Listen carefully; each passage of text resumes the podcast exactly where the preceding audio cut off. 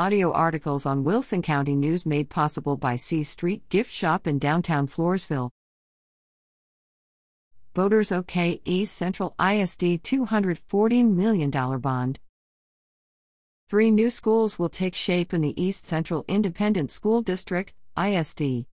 Voters approved the district's $240 million bond by 62% November 8. This means the district will begin to address overcrowding issues at every campus, as well as safety and security, career and technical education, and land purchases for future growth. Included in the bond package are funding for two new elementary schools and a new middle school, a new career and technical education multipurpose facility, 320 new pre K slash kindergarten seats, renovations to several campuses.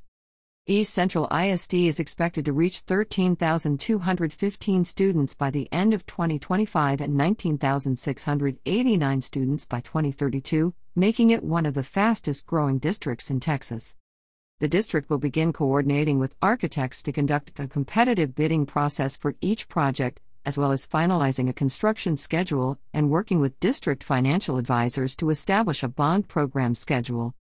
We're grateful to our community for all the support they provide to our schools, our students, and staff, said Superintendent Roland Toscano. This is a wonderful community that I'm proud to serve.